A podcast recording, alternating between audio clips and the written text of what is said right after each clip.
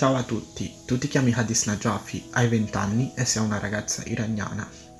Recentemente hai preso parte ad una manifestazione che si è svolta a Karaj, vicino Teheran, per protestare contro la morte di Masha Amini, contro l'hijab obbligatorio e contro le leggi discriminatorie che ci sono nel tuo paese.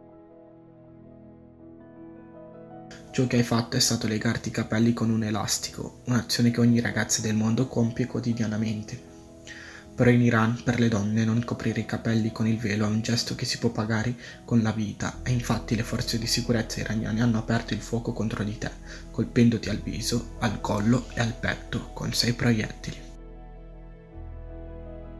La tua è stata una morte ingiusta e che non trova alcuna giustificazione, frutto dell'odio e della discriminazione, ma allo stesso tempo sei consapevole di aver fatto la scelta giusta non sei rimasta in silenzio e ti sei ribellata ad un sistema discriminatorio e anacronistico e sai per certo che la tua vicenda sarà una fonte di ispirazione per questa protesta, una motivazione per qualunque donna a non piegarsi ai soprusi della società.